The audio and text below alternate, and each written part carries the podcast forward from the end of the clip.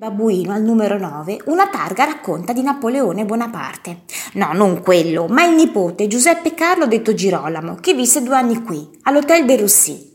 Allora si chiamava Albergo dei Re, perché i clienti erano tutti a 5 stelle, come Girolamo, che somigliava moltissimo all'imperatore zio.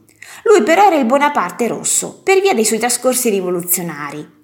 Col matrimonio lavorò anche per l'Unità d'Italia, solo che arrivato a una certa età e a Roma Girolamo pare incontrò Gesù e cominciò a studiare il Vangelo, frequentare cardinali, visitare catacombe e cimiteri, farsi vedere a San Pietro col libro di preghiere in mano, pentirsi di aver tradito troppo l'ex moglie Clotilde di Savoia, tanto più pia di lui.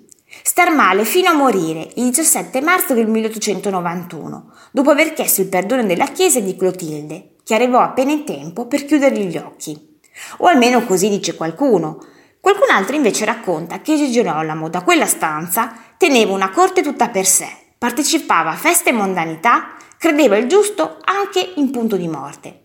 Nella hall dell'albergo dei re, Girolamo ricevette l'ultimo saluto di varie teste coronate. Il feretro fu trasportato nella vicina chiesa di Santa Maria del Popolo per l'assoluzione.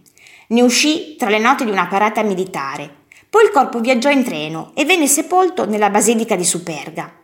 Se volete dormire nella stanza di Girolamo, all'Hotel del Roussy, non si sa più quale sia. Potreste però sempre prenotare le camere occupate da Picasso e Cocteau, che mentre preparavano il primo balletto cubista della storia, si rubavano le arance del superbo giardino interno.